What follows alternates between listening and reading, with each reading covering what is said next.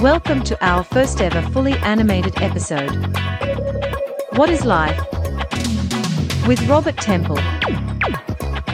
Hey there, and welcome back to the Cosmic Companion. This week, we're delving into one of the most profound questions in the universe. What is life? Later in the show, we will be talking with Robert Temple, author of A New Science of Heaven. So what is life? That's a tricky question to answer because life can manifest in so many different ways. It's not always easy to pin down exactly what it is. Does it grow, make more little beings like itself, or have the ability to repair its body after a night of indulging in ice cream and Netflix? Well, maybe not the last one. How do we tell the difference? I'm glad you asked. There is no certain answer, but in order to distinguish life from non life, we can look at what it does. Life reproduces, can repair damage to itself, and usually has some form of movement, whereas non life just sits around collecting dust. However, there are exceptions, like Oregon's humongous fungus, which covers almost 10 square kilometers or 2,400 acres, making it the largest organism in the world. Yet it doesn't move around a whole lot. He's still a fun guy. Then there are viruses, which are not even cells, but rather bits of genetic material wrapped in coats of protein. While they can reproduce and evolve, they can't do anything without a host cell, seeming to be both alive and not alive, kind of like zombies. Zombie good! And what about synthetic bacteria, designed by human researchers? They meet many of the criteria for life as we know it.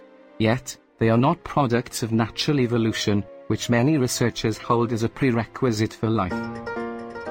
Natural evolution. Quite right. Bully. Or, maybe synthetic bacteria are kind of like Frankenstein's monster, alive but not quite normal either. Frankenstein good! oh, wow. Excuse me. Oh, oh, right, really, really. I'm a quite decent folk, really. Um, like to come over for tea sometime then. Crystals can grow and form patterns, but they do not consume material or excrete waste, much less move, and so are not typically classified as living beings. Like crystals, fire a form of plasma can seem alive. But fire doesn't have cells, or genetic material. But could mind-boggling vast storehouses of plasma, born from energy of powerful young stars within behemoth clouds of gas and dust, be complex enough to network into something you mortals might call life?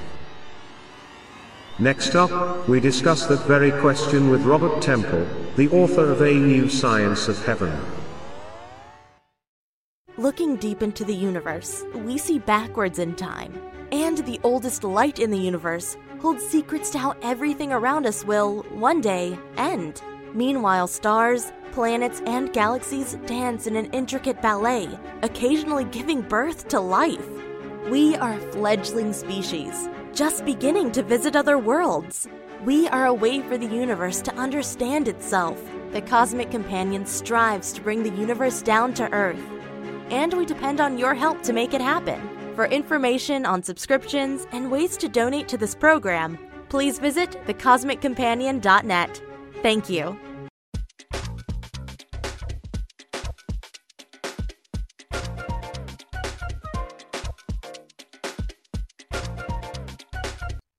This week on the Cosmic Companion, we are delighted to be joined by Robert Temple. His new book, A New Science of Heaven, explores the fascinating question of could plasma be alive? Welcome to the show, Robert.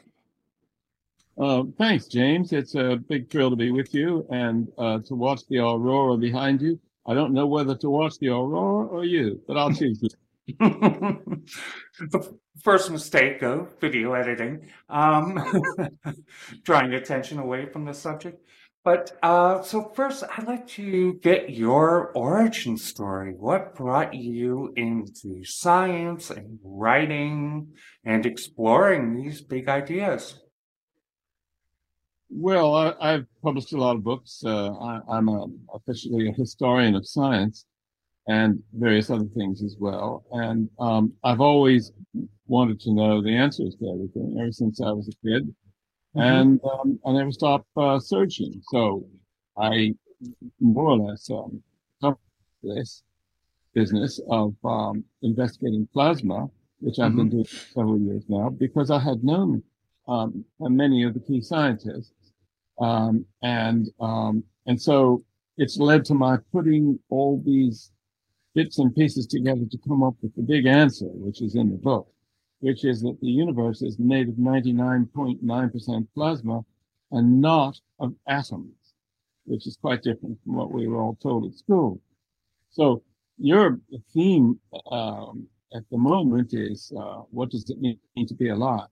And can plasma be alive? And the answer is yes. Now, what do I mean by that? There's a certain type of plasma that can become alive. It has to have dust in it. Dust is very important. Never look down on dust. And, and no problem to dust your books. Nebula are always the prettier for dust.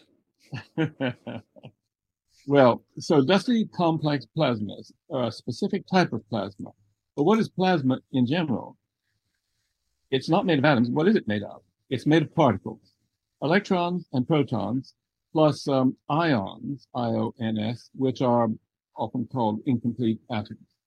And the main thing about these particles is that they are charged. Everything's based on electric and, and charge and magnetic fields. So we're talking about electromagnetism here, which is thousands and thousands of times stronger in its force than gravitation. So there's a specific type of plasma called dusty complex plasma, which um, has the ability to self-organize hmm. in the most remarkable way. And this has been proved in the laboratory, which I describe very, um, very clearly in the book by the scientists who are on the very leading edge of plasma physics. And they discovered that you have a process called emergence, whereby all kinds of extraordinary uh, attributes of the plasma uh, take shape spontaneously. And that's called self-organization. And they carried this further and they discovered that it even leads to a form of intelligence resembling AI. And that they're therefore alive because they can think. Now, we don't know if they can feel, but we do know that they can think. And, and that means that we're faced at the very least with a universe full of AI intelligences which are inorganic. They're not made of atoms or molecules. They're made of plasma. But surely plasma is pretty boring, isn't it? I mean, isn't it all the same? No. Plasma entities, which is what these uh, things throughout the universe are, and the sun is one of them because it's entirely made of plasma, and so are all the stars. Um, they um, can um, turn into these um, hyper intelligent entities and be aware. And the, the, the discovery of the so-called Kordylewski clouds is fundamental to all of this because the Polish astronomer, whose name is Kordylewski, discovered these clouds in 1961. And uh, the Polish government shut him down and said, you stop that. That's naughty. So uh, in 2019, some Hungarian astronomers had another look and they found these clouds and confirmed their existence. Well, now, where, what are these clouds I'm talking about? They're between the Earth and the Moon, but not in a direct line of sight. They're 60 degrees to the right and to the left. They don't emit any light, and you can more or less see through them. But they are together 18 times the size of the Earth. So we're talking about a two cloud system, which used to be known as the Earth Moon system, mm-hmm. which has an Earth and a Moon thrown in for luck. So we've got these two gigantic clouds, which are made of dusty complex plasma which are 18 times the size of the Earth combined. And they're at these two particular points between the Earth and the Moon. Well, what we know now about these types of plasma is that these entities must be intelligent. That's kind of scary, really, because there must be so much information stored in these gigantic entities that it would be the whole history of the earth because they are billions of years old. They've been around for a while. They've been around more than one block. So what does it mean to be alive? Well, ask the clouds. They know more about it than we do because they've been alive for billions of years. That means they have the whole history of the planet stored within them. And they are the guardians of the planet. Now, are they friendly? I would say they've got to be, because if they weren't, they wouldn't still be here. What do you think, James? Certainly an interesting idea and a um, series of ideas. And it, um, it does bring forth a lot of questions. Uh, notably, notably, starting at the most basic, is where do you draw the line between non alive, not alive, and alive? For instance, if I strike a match I'm, or build a campfire, I'm creating a little bit of plasma. But would you consider that to be alive, or does it need to hit a certain level of complexity to cross that line? Absolutely, James. Um, they have to reach a certain level of complexity, and they can only do that if they're full of dust. I know that sounds strange, and we don't have time to go into all the details here uh, at the moment, but a dusty complex plasma is a type of plasma which is nothing like what you get in the center of a candle flame, or even with lightning, uh, or even in your neon light bulbs. It is a particular type of uh, plasma which can only be described mathematically by what are called nonlinear equations. So it's very unpredictable and you don't know what's going to emerge. But one thing you can be sure of, that if it's around long enough, and if it sustains itself and it gets its energy from the sun, so, because it has to have energy coming in, mm-hmm. it will continue more and more complex. And it will consist of um, a fantastically complex internal structure. So um, there are things called plasmoids, which are blobs of plasma, and they are surrounded by what's called sheaths, which are like skin, but they're double layered, very similar to the membranes around living cells. And uh, this means that they are basically on their own. Uh, you can have a, a, plasmoid full of, of very hot plasma side by side with a plasmoid filled with very cold plasma, but the temperatures will not affect each other because the sheets protect them. And, and so the inside of one of these clouds will be like um, lots of uh, blobs, plasmoids, connected by limitless filaments. Uh, the, the blobs would effectively be the nodes, and it would be a gigantic electrical machine, really, uh, looking very much like the pictures we see of the human brain and of the cosmic web. Hmm.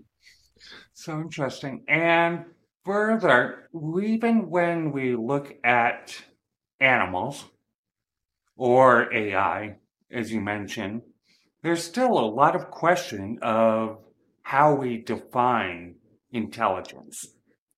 Where do we draw the line for sentience? Um, and so you said that these um, clouds and some others could be considered intelligent, and I'm curious what your basis is for reaching that conclusion. Well, they, they can have spontaneous intelligent behavior. And um, of course, that's just the small ones in the lab have done that. So um, there's the definition of sentience is something that I don't think that we've solved. Right, that's my point. Right, right to ask that question. right, course, because you're onto this, James.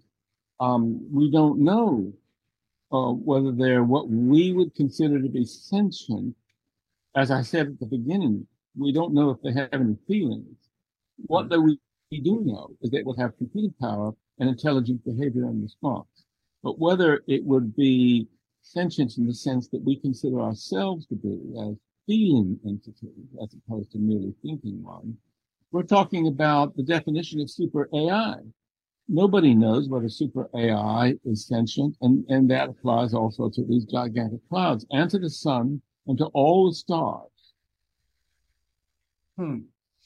And what, and, and if you are looking for physical proof or physical evidence of these ideas, I mean, what, what could we look for? I mean, it does, you know, like, you know, when we looked in SETI for biological life, um, you know, we had radio telescopes were, you know, looking for intelligent signals, you know, that did not, non, unnatural signals, uh, that did not come from Earth. And obviously, if there's a plasma cloud up there swelling up and down, you know, spreading out the digits of pi, it's probably uh, it's probably intelligent. But I'm curious what, what evidence could be, what physical evidence could be out there to support these ideas in the universe? Well, you know, Jane, we have to think about that. My book is the first book to pose this whole thing to the public. Um, every page of the book is new stuff. And, and so my job was to bring it to everybody's attention, mm-hmm. give all the answers. Um, let's sit down and have a talk about it sometime that's longer than this about what would a good test be? I happen to think that they have attempted to communicate with us and we haven't picked up on that because we're not thinking that way. You see, we have SETI programs and we're looking to little green men on other planets far, far away. But we ha- probably have extraterrestrial life on our doorstep between us and the moon. We need to get our thoughts together on this. My book is trying to wake everybody up and say, Hey, let's get thinking what this means. I don't have the answers, James. I'm not a prophet and I'm not a guru. I'm, I'm a messenger. Mm-hmm. And, uh, all right. So finally, what, what's next for you in your, in this, in, in your path of discovery? Well, I've, I've written another book, which is a technical one because a new science of heaven is for the general public. It doesn't have any equations or anything. I've written a more technical one to do with aspects of um, the fundamentals of arithmetic uh, based on the work of uh, Bertrand Russell and Lopez mm-hmm. and the geometry of von Staudt and Klein uh, in order to try to reconfigure our basic conceptions of arithmetic um, and the fundamentals of mathematics, um, which I help with, which I believe would help us to understand this situation better, because I believe that we have uh, erroneous views in some of those ideas. Hmm. It sounds fascinating. I'll be looking forward to hearing a lot more about your work in the in the near future, Robert. Well, uh, I'd be very uh, flattered if you could pay further attention, James, because you're obviously a very, very sharp guy, and um, your opinion, I think, matters. Thank you so much. And that was uh, Robert Temple. Check out his new book, A New Science of Heaven, available anywhere you get your great science books. Take care.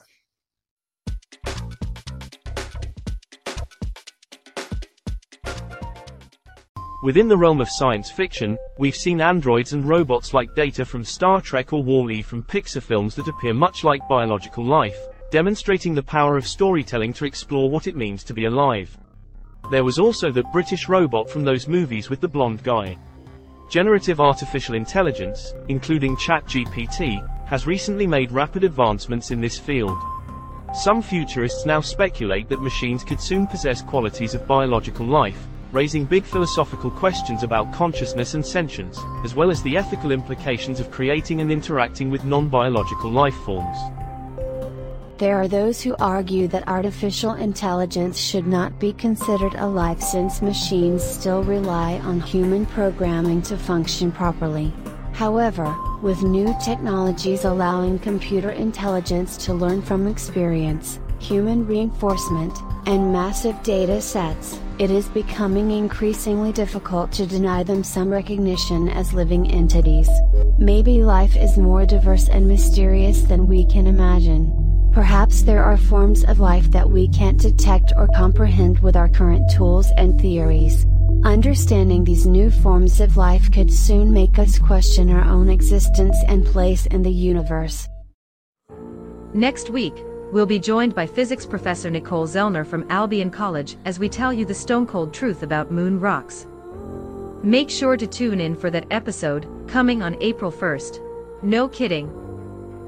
If you enjoyed this week's episode of The Cosmic Companion, be sure to follow, share, subscribe, and tell your friends about the show. You can find us anytime at thecosmiccompanion.net. Subscribe to our newsletter at thecosmiccompanion.com and never miss an episode. Until next time, clear skies,